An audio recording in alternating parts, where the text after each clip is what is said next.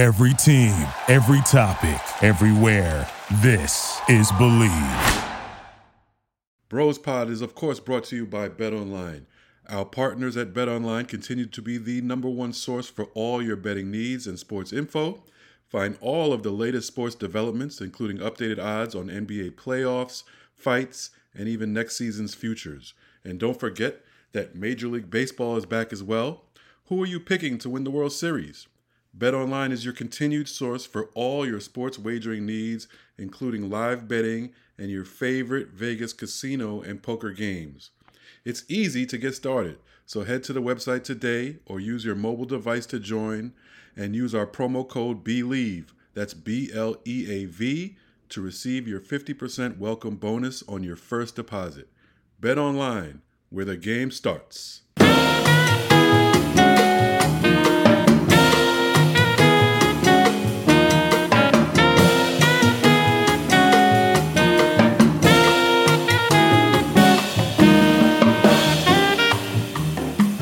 Everybody, and welcome to another version of Bill Rhoden on Sports. Uh, I'm Bill Rhoden. Uh, I've been traveling uh, from east to west. Uh, I'm now in Phoenix, kind of made it here safely and soundly. Uh, and, um, you know, here's bright, of course. Valley of the Sun is sunny, hot as hell. and, uh, but it's all good, you know. I know, Jamal, you're back in Brooklyn holding it down. What's going on? Yeah, back in Brooklyn. Uh, it's sunny, but not not as hot yet. We're still we're still in the 50s out here, so you know we're waiting on this. Uh, I don't know. I think we skip spring and go straight from uh, winter to summer nowadays. So I'm, I'm waiting.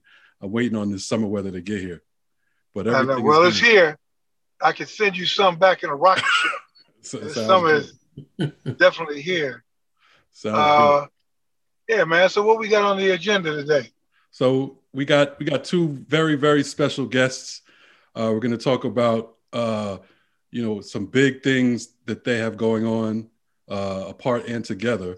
Uh, but first, we got the great Gary Charles, uh, New York City grass grassroots basketball legend and founder and CEO of ABIS, which is Advancement of Blacks in Sports. And we also, of course, have Dave Leitao, uh, Vice Chairman in Strategic Management at ABIS, but also a former head coach at DePaul and also the University of Virginia. And he's currently working with Overtime Elite. So, Gary and Dave, thanks for joining us. Two Thank legends. you for having us. Two legends in the field. Yes. I, I just saw uh, I just saw Gary uh, maybe last month uh, in uh, New York, and Dave, man, man, I haven't seen you in, in, in years, man. It, has been know? a long time. It's been a long time, but we we stay connected because I follow you, but most importantly, Bill, I follow the words of wisdom that you've poured into uh, people like myself over the years, and especially relevant today. You know, some of the words of wisdom that you were dropping on all of us, especially as young coaches, you know, 10, 15, 20 years ago. So I appreciate you for, for who you are and what you've uh, done for, for black men in general, but for me, a black coach navigating through this, this, uh, this business. Hey, thank you so much. You know the thing I miss, uh, both you, Dave, and uh, Gary. You know the thing I miss, and this goes back to missing Big John. Uh, but remember, at the Final Fours, we would always get together at the Final Fours. It'd be black coaches, writers, a lot of y- young coaches, and you know Chaney and John and and Nolan and Ralph would be there. And uh, man, those just such, such great sessions. And uh, you know, I really, really miss it. In fact, I went to the women's Final Four this year for the first time, actually, for the first time in all the years I've been going. I went to the women's Final Four this year, and uh, wound up wrote, writing a column that seemed to me that Dawn Staley is almost becoming the John Thompson of the industry. And I was hoping maybe we'll do it next year to do the same thing with those coaches that we did with the men's coaches. You know, kind of had the same sort of thing. But man, those things were really priceless. You know, those gatherings were really, really priceless. Sun, Sunday nights, Bill, Sunday nights, uh, lock ourselves in a room for hours on Yeah. end and just go back. Yeah. And, and that kind of what I was saying. And, you know, the thing about, about Big John, God, God rest his soul, is what I picked up. One, he was such a profound speaker, uh, yeah. but it wasn't, wasn't just his presence or his tone, but he always uh, spoke from an angle that nobody in the room was thinking of. And, right. and, and was you know, almost exclusively every time you heard him speak.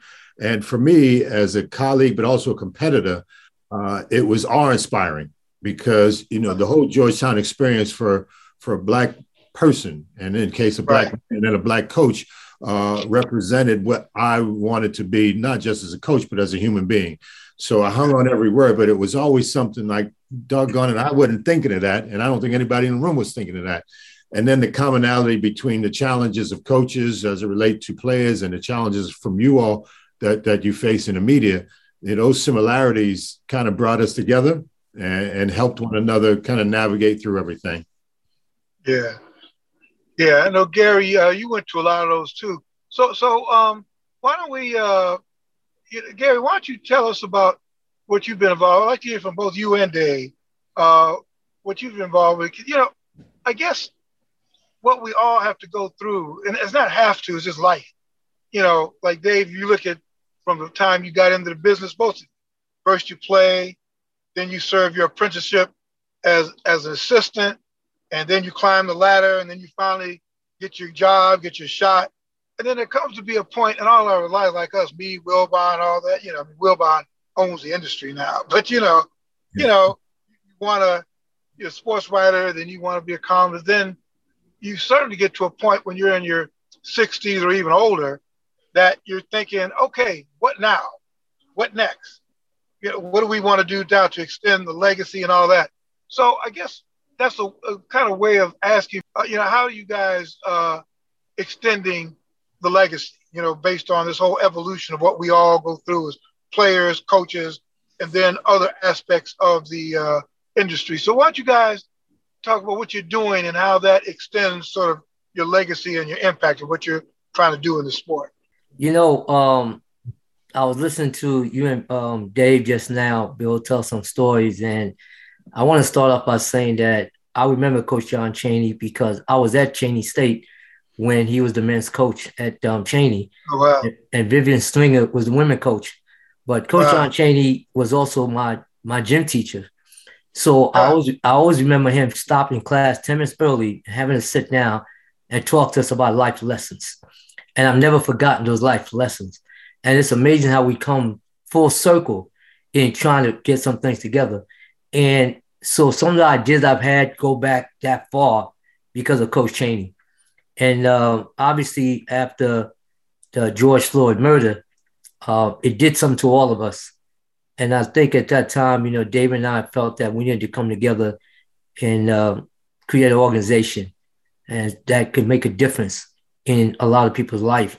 And this is how ABIS, Advancement of Blacks in Sports, you know, came to fruition, uh, gathering all the Black coaches, but not just on the men's side, but also on the women on the women's side, like the Dawn Staley, as you mentioned, and the Joni Taylor and the Vivian Stringer. It, it almost took on a life of its own.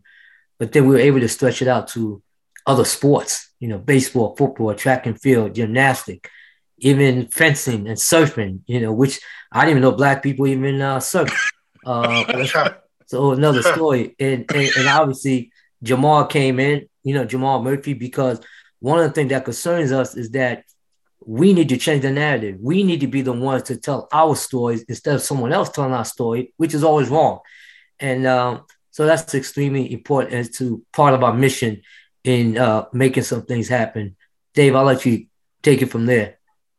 Yeah, so so Gary is exactly right, and and why we started, and you know, there's a, so so much commonality between oppressed people, you know, over hundreds of years. And so uh, after the George Floyd murder, I think it struck a chord with everybody, and that we all were, we got sick and tired of being sick and tired, as Gary right. would say. And and as a result, you know, as you mentioned, Bill, when you get to the age we're at, you're like, okay, well, I go to work tomorrow and do do what I normally do, but but that's just you know not enough. So how can right. we rally everybody? We've got student athletes who uh, have to take a back seat. We got you know administrators who have had to take a back seat. We got hiring practices uh, which are not fair. We've got uh, everything across the board, and so how can we create a unified voice that will somehow you know continue to attack the establishment or put them on notice finally that we are here and, and we are a voice that has to be reckoned with. And so the, the beauty of it is that it was easy to get people that look like us to to join because everybody in every space you know has a story to tell about how uh, they have been uh, left behind uh, forgotten about and and and unfairly treated. Uh, so in, in essence we grew a lot faster than we could ever imagine. As gary said we spread you know hey we we've been involved in basketball our whole lives but we found out that the women are are as probably not as but more powerful and and their attempt to do what they need to do than we are. Right. And then you talk to a volleyball coach and see, oh my goodness, this is what's going on in your sport.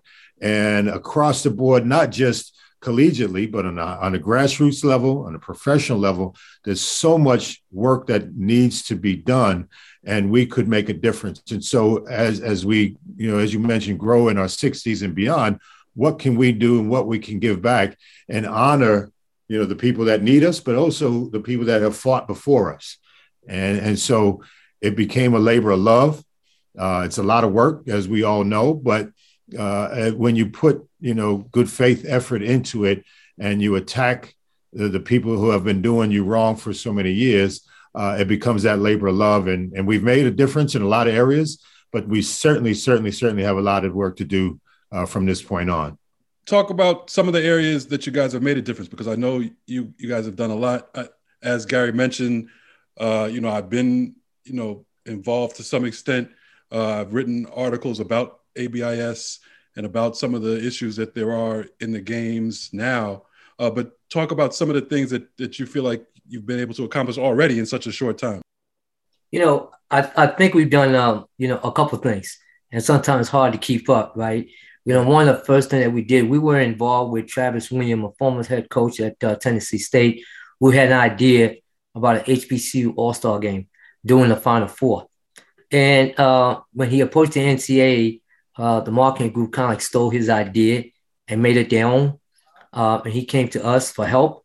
And uh, as I like to tell people, none on my watch. And so we had our lawyers reach out to Ben Crump, was actually part of us. He's on the advisory board, and uh, we put our heads together to figure out how could we combat that, and we did. Reached out to CBS once CBS found out the truth, and understanding in that climate, they didn't want any problems, so they um, um, canceled the contract that they had with someone else and gave it to his proper owner, which was Travis Williams. And because of that, this year, for the first time, there was the HBCU All Star game during the Final Four. That was big. That was really big. I was there. It was tremendous. It was great. So now it's going to happen every year. So that's one thing that we've done. Hey, hey, Gary, just, just could you just? I want to hold on to that point because you know we always get our shit stolen. Uh, could you just take me through how did that happen? How did the how did the thievery happen? And then so, you can talk about how okay. we got it back because our stuff is always getting uh, all the time. You know, taken all yeah. the time. And that was the reason why I wasn't going to let it happen this time. And when, and David and I, and other people put our heads together to combat that. But what ended up happening was this Travis went to the NCAA. The, the NCAA thought it was a great idea and took it to their marketing arm. Uh, so the marketing arm took it to CBS like it was their own. And CBS cut the contract uh, with the marketing arm of the NCAA. So the NCAA, to some degree, weren't, weren't even aware of the whole story. Okay, at least that's what they're sticking with. But anyway, so the point was that once uh, Travis reached out to uh, Rob Lanier, who at the time was the head coach at Georgia State, he's now the new coach at SMU. He said, "We need to call Gary Charles from ABIS." So we did, and I heard Travis' story, and I said, just like you just said, Bill, I said, "Man, this happened to us every single day." But you know what? Not on my watch. It's not going to happen. So obviously, you know, you go out there and you reach out to a Ben Crump, uh, and then I reached out to CBS, uh, some of the people over there telling them what we were about to do, that we were going to organize a march, we were going to kill them and everything else. And CBS was basically, like, whoa, we weren't aware of this. And obviously, Travis had all the proof in the world that this was his. And once they we were able to get that together, CBS, you know, canceled that contract with their marketing arm and said, "Okay, Travis, let's work." And Felicia Hall Allen, who's kind of like if Dave's the right hand, she's the left hand of of of of, of, ABIS in, in regards to, um, along with myself. So um, she got involved too, and uh, and helped contract uh, help Travis construct the contract, and now he has a couple year deal with CBS for the HBCU All Star Game. What what mistake if he had to do it all over again? Although it's turned out to be a happy ending, what what would you have done that you didn't do in terms of allowing, you know, some the marketing arm or whoever that is to take the idea? I think what would you from, do? I think from a Trav, Travis standpoint, he wouldn't have been as trusting as trusting. He would have had his lawyer attached to his hip, you know, at that time to make sure everything, you know, went at, at you know the way it was supposed to. But you know, we're good natured people, and uh, we think things are gonna work out the way they're supposed to. As you know, Bill, they don't. Uh, you and I, Dave, we've been around for a long time. You know, Jamal, here's the puppy here in this group. Okay. you know, but we've been there, done that. And um, as I tell people all the time, we waited 400 years. We're not waiting anymore, and we're not taking it anymore. As far as some of the things, we're not trying to create problems. We're just trying to avoid them and trying to get a fair chance here.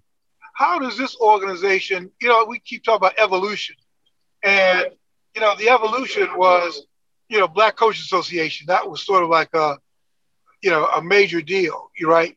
You know, I mean, when when that was came around, that was like a big deal. Rudy Washington, that name, Rudy Washington. By the way, I just heard from Rudy Washington around the Super Bowl, but wow, let's let's not let's not yeah. But anyway, but how does how has this organization evolved from the Black Coach Association? What you know, what problems does it attack that maybe the BCA did not or was not equipped to attack? So, so you know, I, I, as you know, we've been around long enough to know, and and I I became part of the BCA in 1988. Uh, it started right. seven, so from its infancy, you know, to the end, and and I think the, the BCA's focus uh, were helping black coaches advance uh, in in hiring, but just just instability because there were not that many coaches, uh, and it was more geared towards basketball and, and maybe a little bit of football. So if you went to a BCA convention, and I know you've been to a Bill, you know it was it was three, four, five hundred uh, basketball coaches. Uh, right. in with a, with a few other people. Now, so so that was the core at the start of ABIS. Uh, but it wasn't just college basketball coaches. It was it was college basketball coaches, and then it was grassroots coaches because we needed to form a, a uniform front because it was about our kids.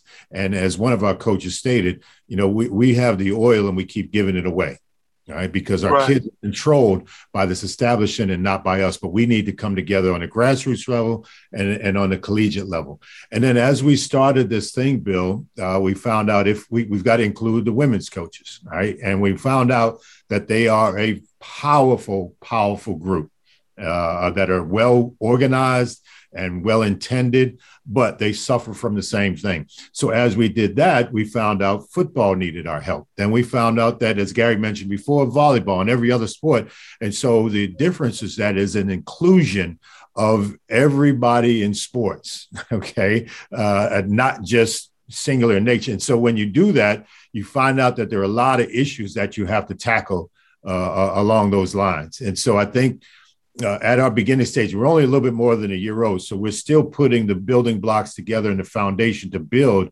for a long, long uh, period of time. But we want to be looked at as the NAACP for sports. And, and, and in order to do that, you've got to cover a lot of.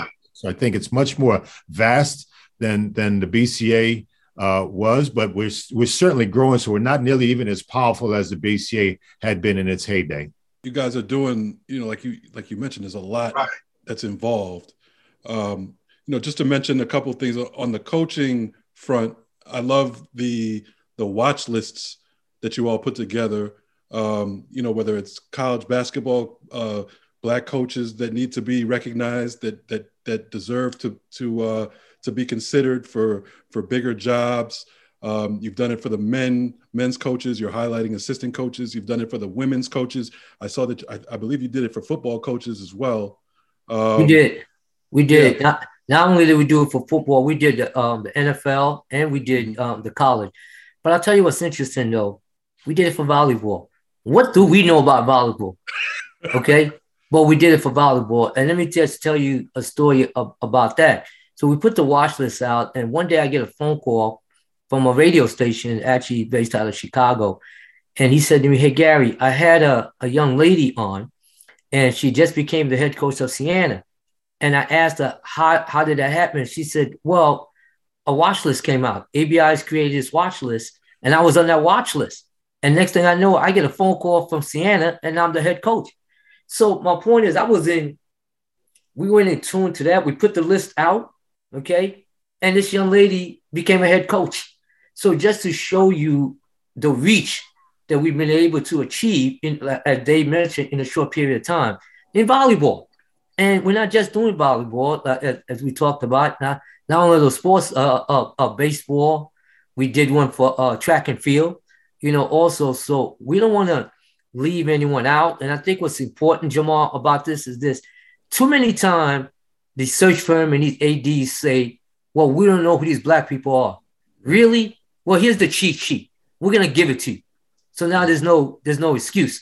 And a year ago, as Dave's mentioned to people, you know, some people last year with the job that were open on the basketball side, over 50% of those jobs went to um, minorities on the men and women side. That's never happened before.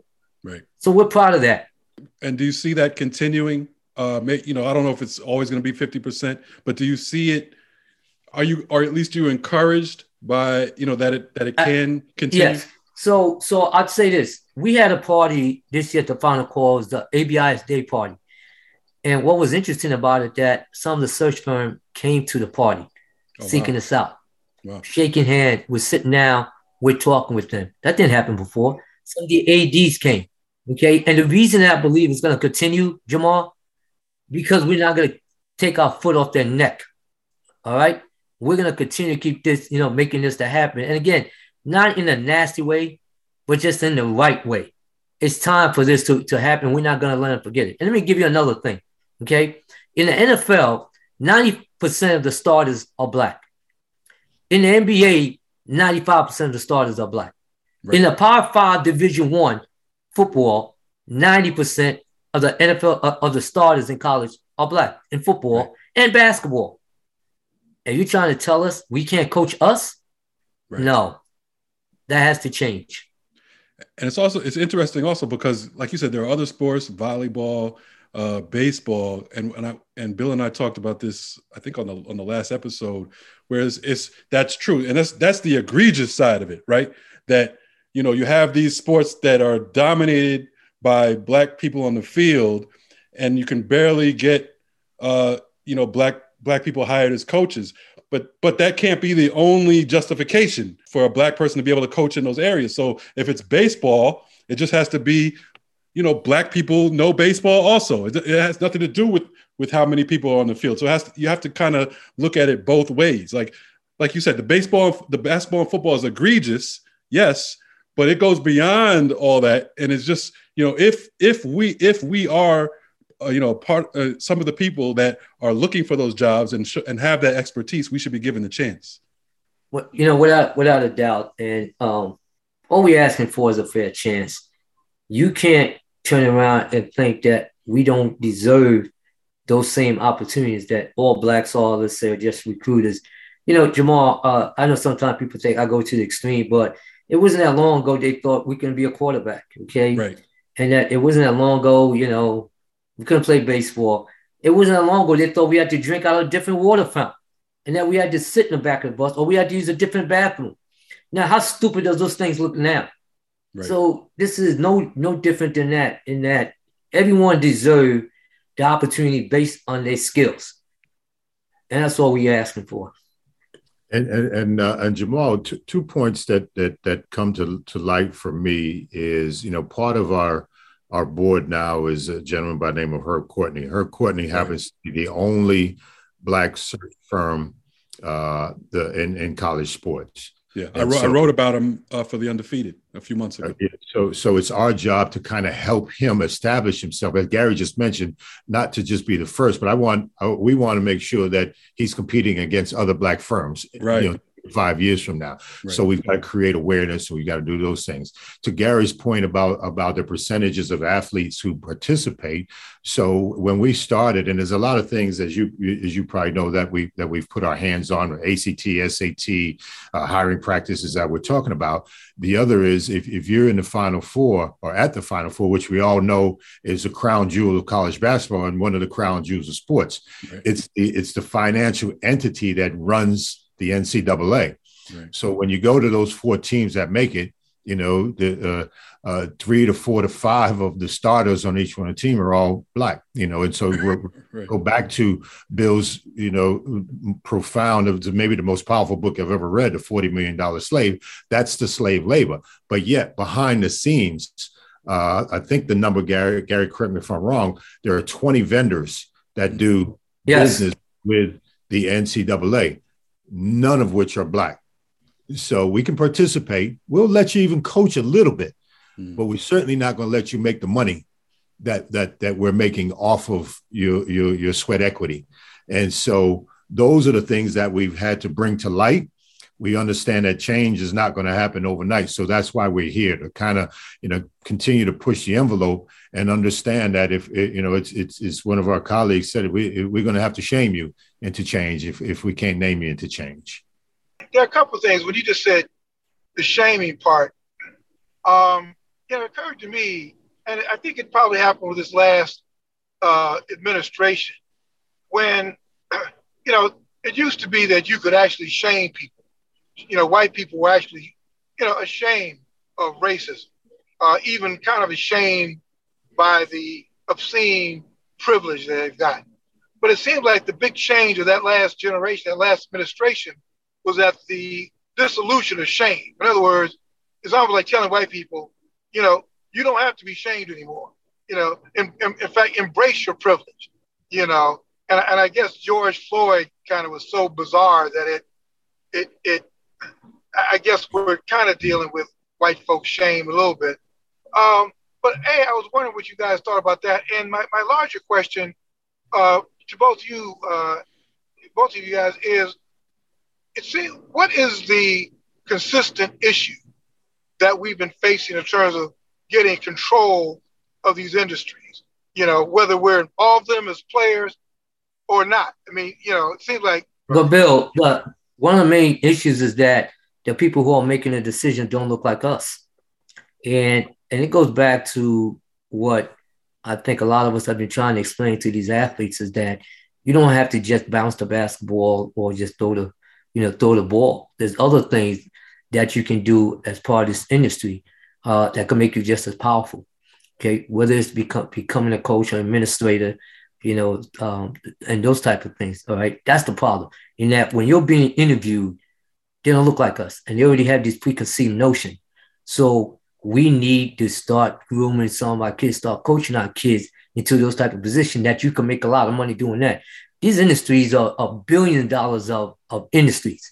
And and the thing is, is that the average, you know, athlete in some of these sports last four and a half years. What are you going to do after that? We have to continue to keep educating them. And it's interesting that that you're asking that, Bill, because one of the things that we started was the financial coaching program uh, for some of these schools. JP Morgan gave us a grant, and shout out to JP Morgan for doing that.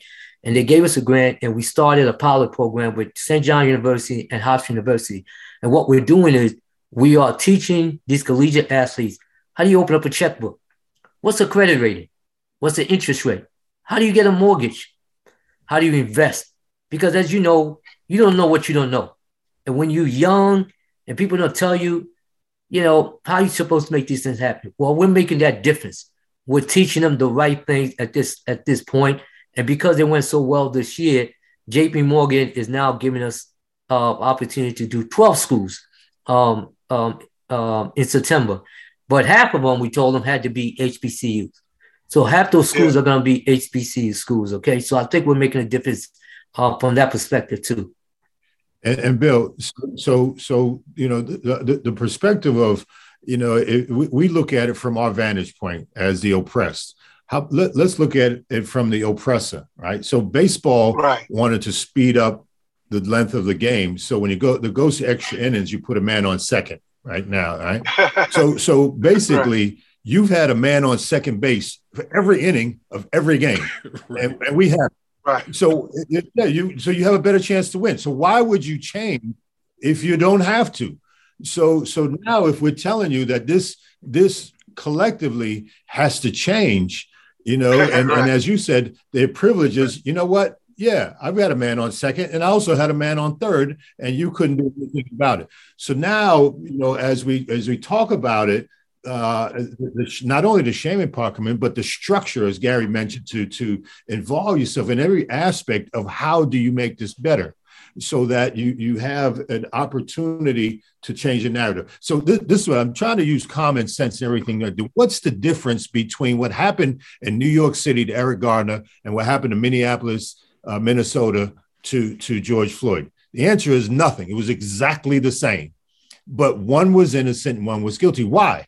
Because the, the, the nation and an international community was in an uproar. So in our small space at ABIS, we're going to create and keep an uproar so that you look at things a little bit differently now than you ever have in every aspect, whether it's financial literacy, whether it's hiring practices, whether it's post collegiate jobs, whether it's all the things that we have been shut out uh, from over such a long period of time. You know as, as well as we do, it's yeoman's work.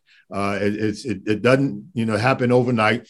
But we are knocking on the door as as our forefathers have, Coach Thompson, Coach Chaney, Coach Richardson, Coach Raveling, and we're going to continue to do it because we have to and we need to. Yeah, yeah. I think it's uh, it's, it's such a great concept, and it's a never-ending concept. You know, I was thinking, Gary, as you were describing the grant that uh, that that uh, that you were given, as such a great idea at the college level but I, I was also thinking that it'd probably be great uh, at a, to have that same pilot program at a high school level. You know. Uh, and Bill, Bill, yeah. you you're, you're absolutely right, and eventually we're going to, but obviously we have to get started because right. we've discussed that that we need to start even younger, all right, to get in these kids' head before they even get to to get to college. Uh, you know, look, it's kind of like you know what I tell people all the time. You know, people aren't born racist. Okay, right. that's uh, a learned craft, you know, right. so to speak, because that's the narrative that they they've been told. Right. I tell this famous story in that I was 16 years old before I found out that Cleopatra was not Elizabeth Taylor. Okay, and those are these concepts that we have to change and we have to continue to keep teaching. So I'm with you, Bill on that. You know, we've talked about that and starting younger, but obviously we had to start somewhere. Right. And right. uh and literally we're talking about we're talking to the NBA about a pilot like that for high school. Right, right.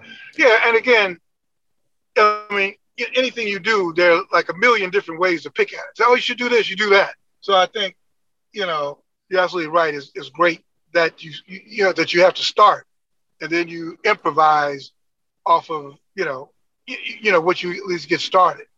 Um, yeah. Hey, Dave, uh, talk about the program, not the program, but these the enterprise you're involved in. Yeah, yeah. So, so last year, and and and funny because Gary and I had been talking about it for a long time.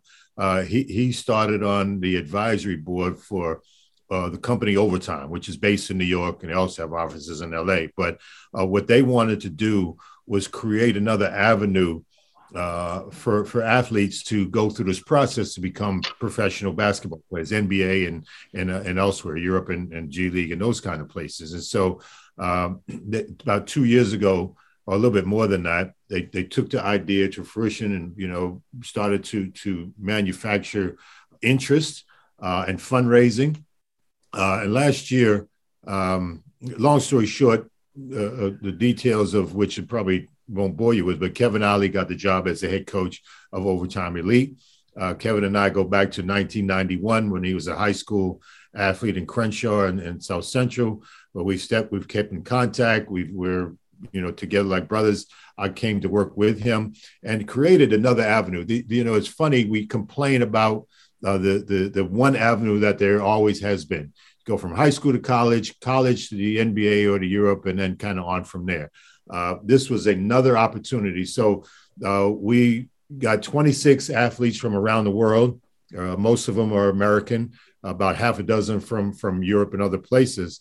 Uh, brought them to here in Atlanta, uh, paid them as professional athletes, took them out of their high schools, and they've had to forego their college experience and invest in training in every aspect of their life uh, not just the basketball, which is obvious, but you know, continue their academic pursuits to get their high school diploma. Uh, as Gary mentioned, one of the things that we've talked about: financial training, life coaching, all the things that they need to be uh, professionals, as, so that when they walk away from here, they're more prepared uh, to go into the world and, and not only play basketball but be successful in that venture. We we just coming up on the end of year one. Uh, it's been really really successful in our first year so much so that we're going to expand from from 26 to now 30 players. Uh, we're going to mention another week, you know, how we're going to expand our team base uh, to be outside of Atlanta.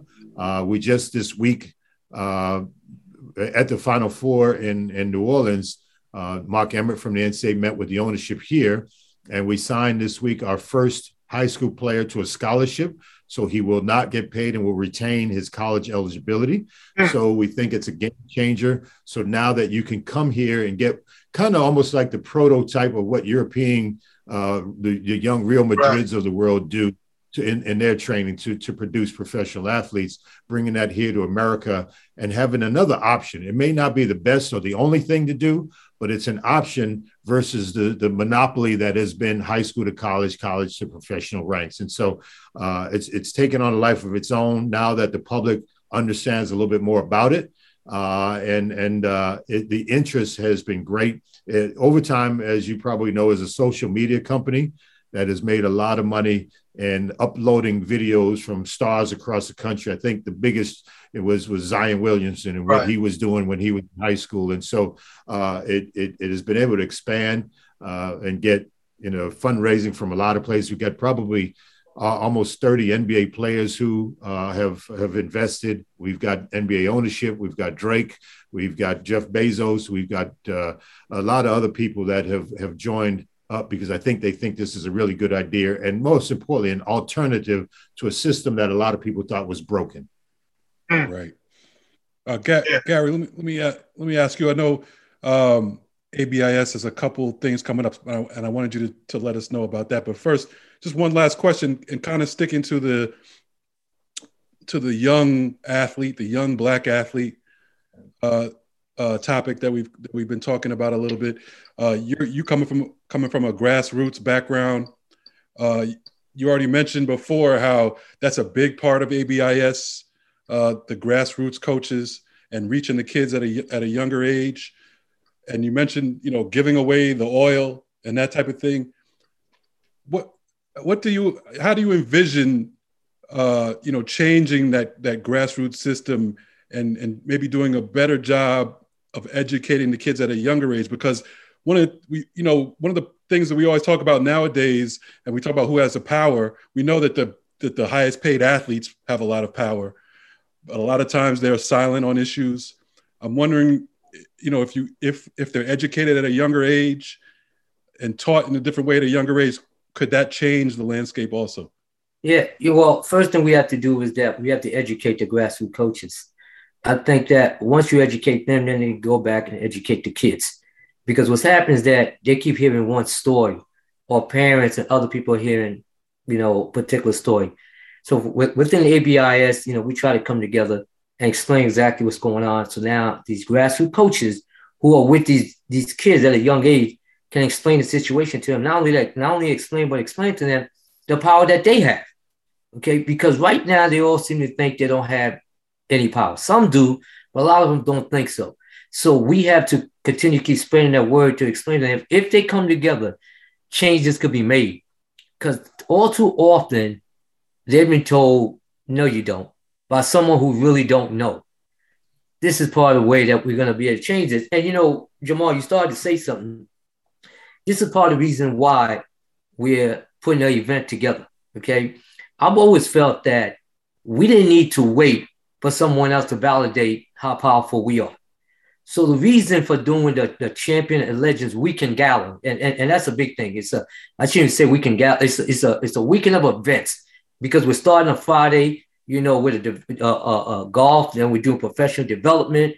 We're doing a welcome reception that Friday night, and it's an all white affair. So you got so Bill, make sure you have your white on, okay? and then on Saturday, oh. we're doing more de- development classes. That's a shout. And having Ben Crump speak. And then the gala that night. And Bill, put your formal attire on now, Bill. Okay. And then on Sunday, we're going to do a gospel brunch. But the, but the point is, the reason we're doing this because we need to celebrate some of the famous sports figures that we have produced well, that people don't seem to be aware of. Okay. And, and, and we start off with Bill, for example. And we're naming uh, the we're gonna have the William C. Rhoden uh, Sports Media Award. People to need to know all the things that Bill has done in his life. Okay, I cannot I cannot tell you when I when I started speaking about Bill how many people said, "Oh, I didn't know that," and and and because of that, that award is gonna be named after him forever. And this year, the first person who's going to receive that award is Jemele Hill with with all the things she's been through, all the things that she's done, we just thought that she would be the perfect person to receive that. And she was honored. She was honored to be receiving Bill's award. All right. But but it's not just about Bill, right? We're doing other people. I can still remember as a young kid watching these Olympians raise their fist. I wasn't sure what's going on, but I knew it was a powerful moment. And I've never forgotten that as long as I've lived. And so now we're going to do the John Carlos slash Tommie Smith Social Justice Award. And it's going to go to Dr. Richard Lapchick. And if, if people, if you don't know who that is, look it up. Powerful man. And uh, on, Dr. J, the Lifetime Achievement Award. Who doesn't know Dr. J? Okay. So the, the Vivian Stringer Pioneer Award. Again, like I tell people, I was at Cheyney when, when Coach Vivian Stringer was the women coach. It was unbelievable. I'll never forget the the the the thing that these women did, you know, at that school. There was more more people watched the women game than did the guys. And John Chaney was the coach, and the guys were pretty good. But that's how powerful that was. So now Dawn Staley is going to be receiving that award. That's powerful stuff. Okay. And Bill, here's something you're going to like. So I told people that whoever gets these awards, it doesn't matter the sport or whatever it is. So we have the Eddie Robinson uh, Leaders of Athletes Awards. Jamal, guess who's getting that award this year? Who? Shaheen Holloway. Ah, nice. nice. Not bad, right? Yes. Think about that. See, now as soon as I said it, you understand why he's getting it. Yep. So those are the things that we're doing, and we want to educate people every year why these people are receiving these particular award. The Jackie Joyner Kersee Excellence Award. Come on now. It's named after her. And Allyson Felix is going to be receiving that. Oh, that's right. So we're proud of what we're able to create, and this is going to be a every year thing. Okay, and and and we're so honored that Bill has uh, um has agreed to allow us to use his name, you know, for you know for the awards. But he's earned that. So now every year when we tell these stories, people can't say they don't know who William Rhoden is, and and these kids are to be talking about this in school. That's the purpose of all of this. Naming rights, huh? that's another. That's another. That's another conversation off air. That's another conversation, Bill. that's another. Co- and, and, and, you know what? So we have um, the Shaquille O'Neal Economic and Sustainability Award, and again, that's what that was really for people to know what some of our sport figures out there doing. And this year, Albert King is getting that, and people are like, "Who's Albert King?" So now you're able to tell the story. Well, why is he getting it? Well, are you aware that he owns it? you know, a couple Wendy's out there in the black community and he's employing black. Oh, okay. That's how we're gonna celebrate us. So this is gonna be our version of the Black ESPY Awards or the Black BET Awards for sports, and we're proud of that. That's great. That's great. Yeah, let's let's see who take that over. You know, that this is a great idea. Hey. But you know, um, let, let, me ask you uh, this, guys, in, in, in, a couple minutes that we, we, we got left. Um, this guy's silly. Uh, what did you guys think? I, I do want to talk a little bit about NBA playoffs because there is sort of a, a, black component there. You mentioned Zion, and I was thinking, man, how well that work out? Um, I'm, I'm going to ask you guys something that has nothing at all to do with sports. It may have to do with slap boxing. But what did you guys think of um, the the whole Will Smith and uh, uh, Chris Rock thing? And I mean, we've had like a few weeks to digest it. Um, but you know, I mean, you can get getting ready to meet in Vegas to celebrate Black excellence, and I'm wondering if we look at our forefathers, you know, Jack, you know, Jackie Robinson, and you know, all the things that we're trying to regret. Is that a level of progress when you could kind of have this thing on, you know, international television and have, you know, this kind of thing occur in front of a global audience? You know, have we sort of, you know, is that some kind of, uh, you know, is that some kind of benchmark? So, wow. Dave, since uh, I spoke last, Dave, you go first then. yeah, and, and and I'm trying to figure out if you if you ask if it's a benchmark in a positive or negative way because when it when it happened, Bill, the first the first and I was in the other room. My wife said you wouldn't believe what just happened. I said when I walked in and she rewound the the television for me. The, my first thing was embarrassment. Yeah. Because you know I looked at again from the white perspective and understanding the academy and and the racist nature that they've conducted their business over a bunch of years is like here they go again here they go again. You know, you you, you give them a little bit and they want to act up. And so I, that was the first thing that came to mind. And that, but I also understand the human emotion, particularly as it relates to those you love, is a powerful thing. And we, uh, as as black people, are more emotion emotional than anybody. You know, if you if you're gonna curse me out, I'm gonna curse you. You know, uh, white people, as I tell Gary all the time, I, I, can screw you over and have lunch with you the next day. Right. right you talk about my wife. I, not only I want to smack the mess out you, you know, I want to keep doing it and, right. until they pull me off of you. And so, uh, whatever was going on in Will Smith, as they talk about, who knows, you know, the dynamics of what he's going on in his life uh, that led to that. Uh, but I looked at it as a, as a form of embarrassment because, uh, you know, we should do better. And, you know, if karma heads prevail, and you don't like it, then you corner him in the back, and you know you you can do whatever you need to do. Uh, pull his coat, uh, chest him up, or do whatever, but you just don't do it in front of the cameras because um, you know they they're going to take it a certain way uh, uh, than what it was intended to be, and so, so that was my reaction to it. Um, as well, everybody has their own obviously opinion because it was. And Bill, I'll, I'll give you I'll give you mine. I was at a meeting the other day, uh, JP Morgan. They brought in over 40 people from across the country, different type of people. What's amazing is that though, is I'm sitting there because I worked on Wall Street for over 20 years and I'm at the front. And the first thing I did was look to see where's the black person at. And I was sitting there thinking, wow, we're in 2022 and we're still doing the same thing. And I'm looking for the black person so we do our nod. Okay. I wanted to do our nod. Right. All right. And it's amazing that we're, we're still doing it. Right. Okay. But it is what it is. So when I saw what Will did, I was like, like, um, Dave, are you kidding me?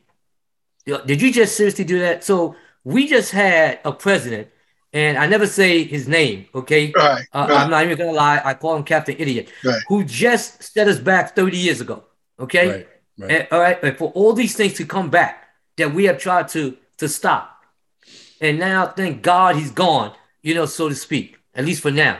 And Will, you come out there and you slap another black man in right. international TV. Right. Are you serious? And then here's the thing, guys. Understand this. It's not every single person who are watching TV every single day. So you have some white person from Kentucky somewhere who just watched TV probably for the first time in a while because it's a national show and just saw a black man do that and probably said, Willie, look what they just did again. Right. What are you doing, Will? Right. What are you doing? He said, if, if I would have done that, they would have put me in jail.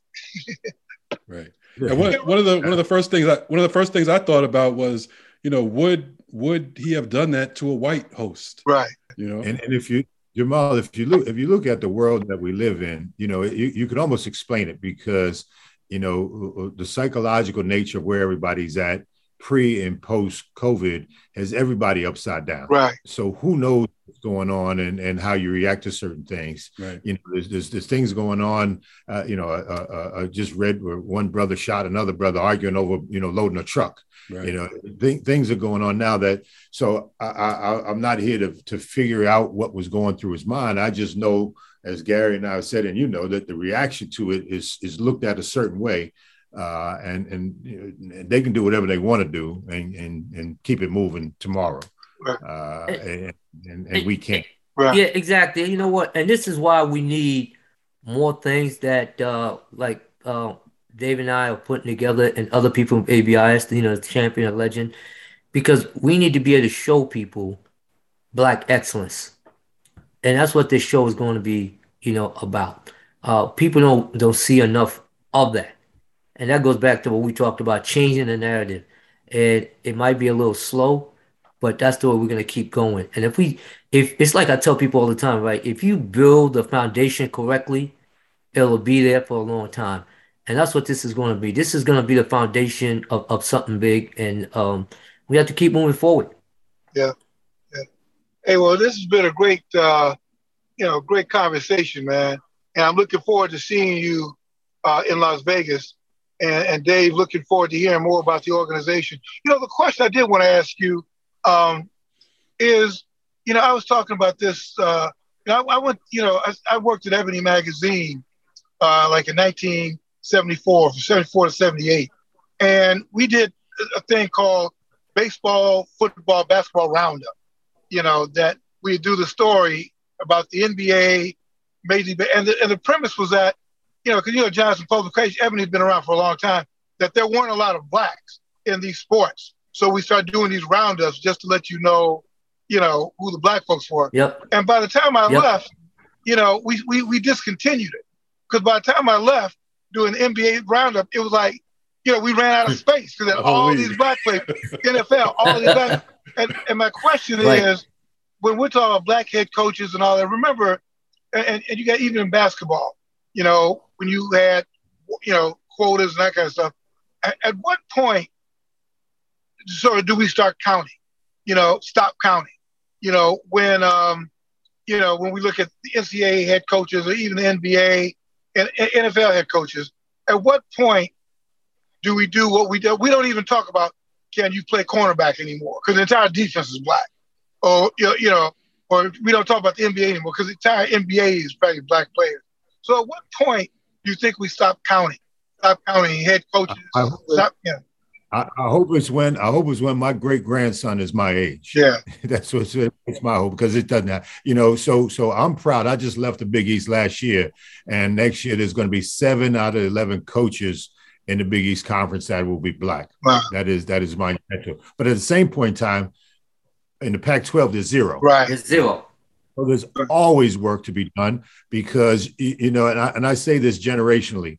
Uh, Bill, you you you are um, uh, uh, you know probably somewhere you're you're older than me, but we're from the same era, the the, the 60s and, and, And beyond the 70s. right, So so our parent our parents were born you you- like in the 40s, the 30s and 40s. right, Your your grandparents who you probably learned a lot from either through your parents or through directly from them were born at the turn of the century right, you know, and, and their parents were enslaved. right, And so not that long ago, uh, that that those narratives uh, match with what goes on today in our world and in the white establishment's world. So it's going to be a long time, if at all, before the narrative changes to equality. You know, so whenever you put your guard down, there's a punch coming. right, So we could never put our guard down. We can never stop screaming about what is fair and not fair in hiring practice and every other level of sports. right.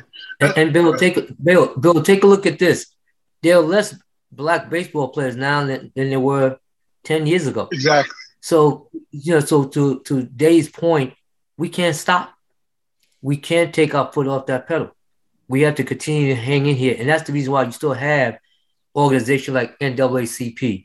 Although I like to maybe for them to change their name, you know, from you know color people to something else. Right. But um, the the point though is that this is why we have to be here to stay. and we have to continue to educate and grab more people, get more people to be members, and do these award shows and things of nature so people can see us in a better light.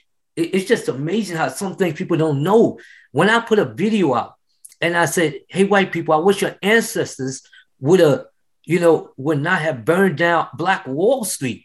Okay, you know, a lot of white coaches call me and said, "Gary, I didn't know anything about that. Tell me more."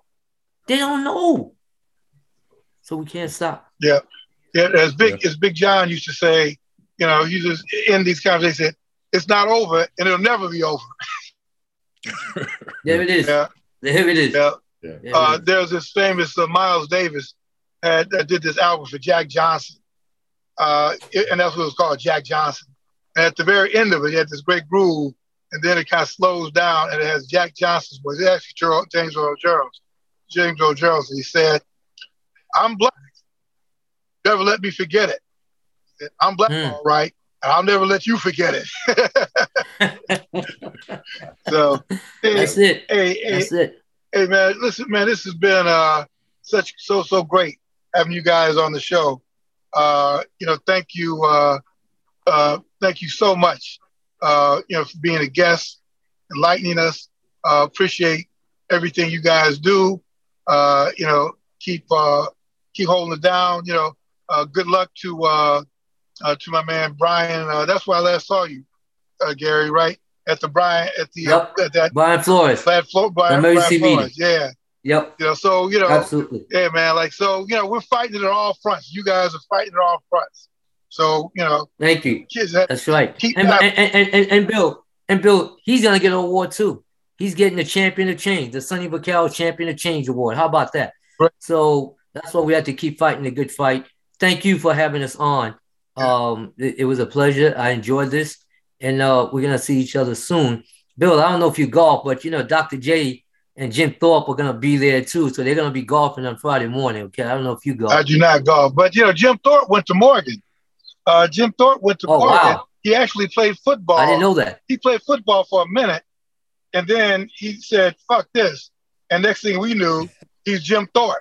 You know, I, I, remember we, we we're down there. You know, the plantation is at HBCUs too, and I remember being okay. being down there practice.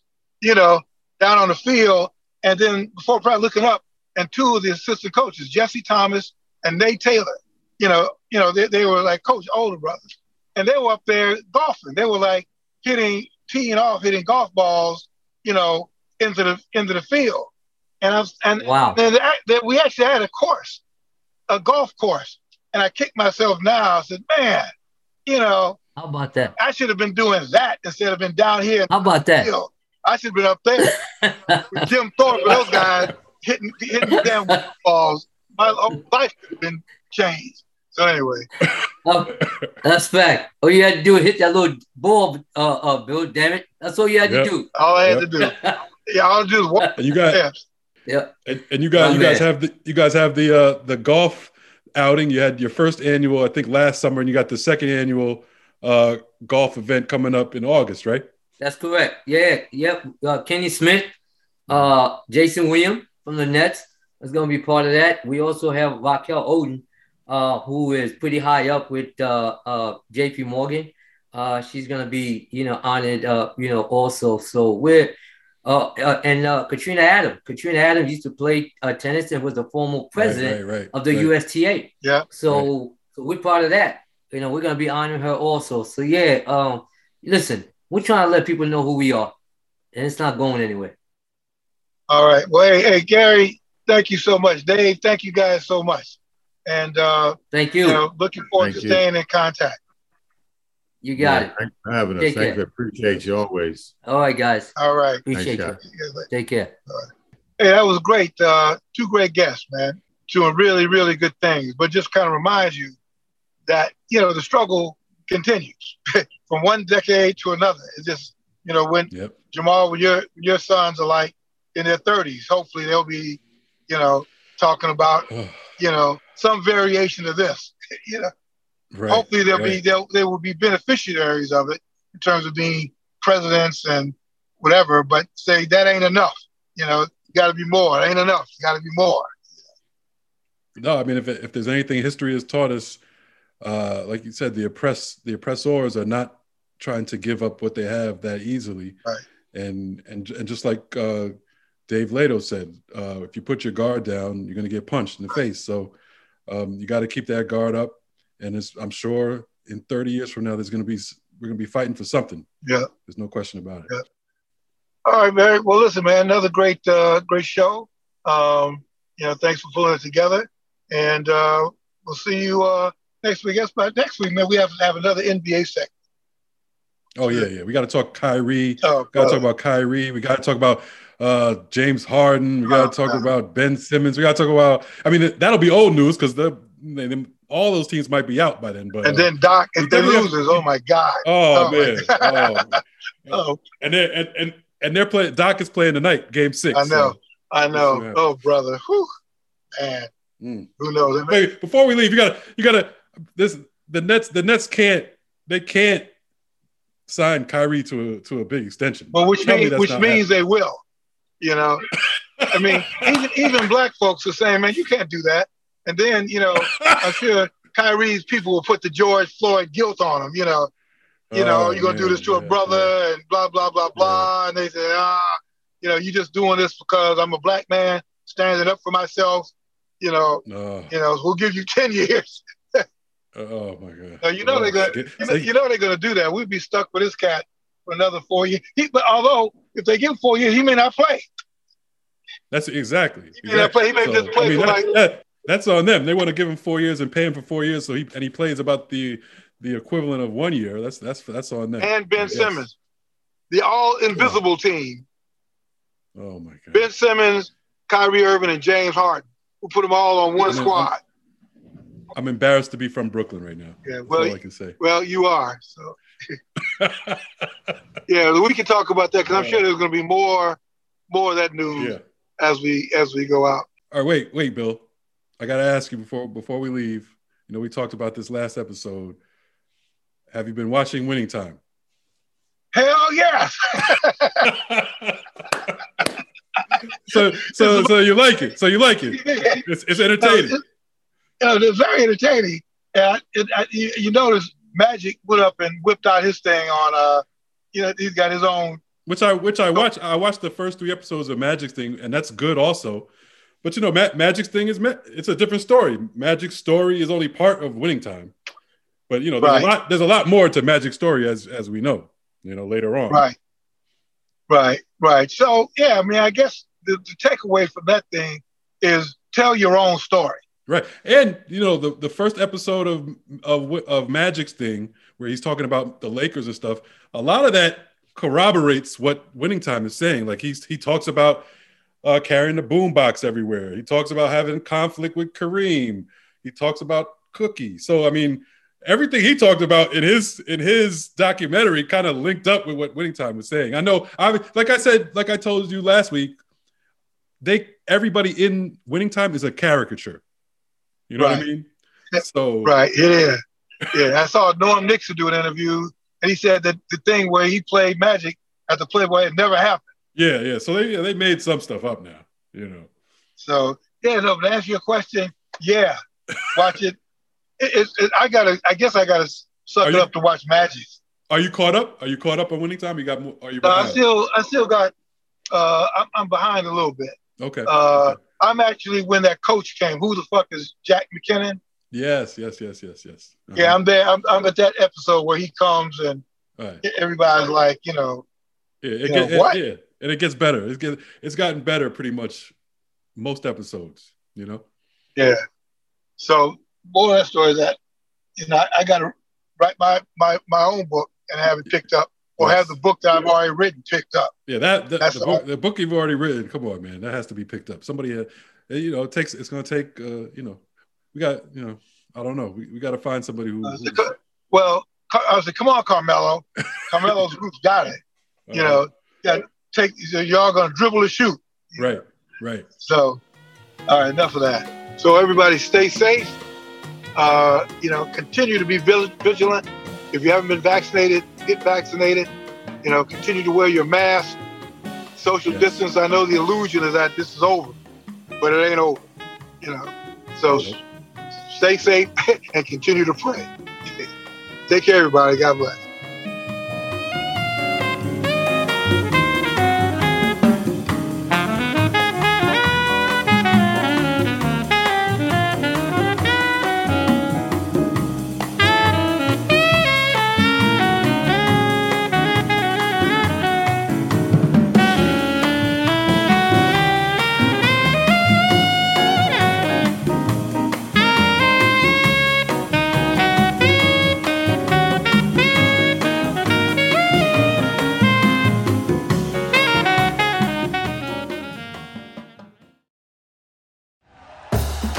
For listening to Bleav. You can show support to your host by subscribing to the show and giving us a five star rating on your preferred platform.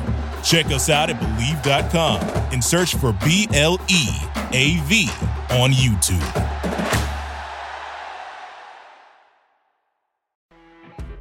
You know, when you're listening to a true crime story that has an unbelievable plot twist that makes you stop in your tracks? That's what our podcast, People Are the Worst, brings you with each episode. I'm Rachel. And I'm Rebecca. We're identical twins who love true crime cases that make you say, didn't see that coming, and we hate the people responsible for them. Listen to People Are the Worst now on Apple, Spotify, or wherever you get your podcasts.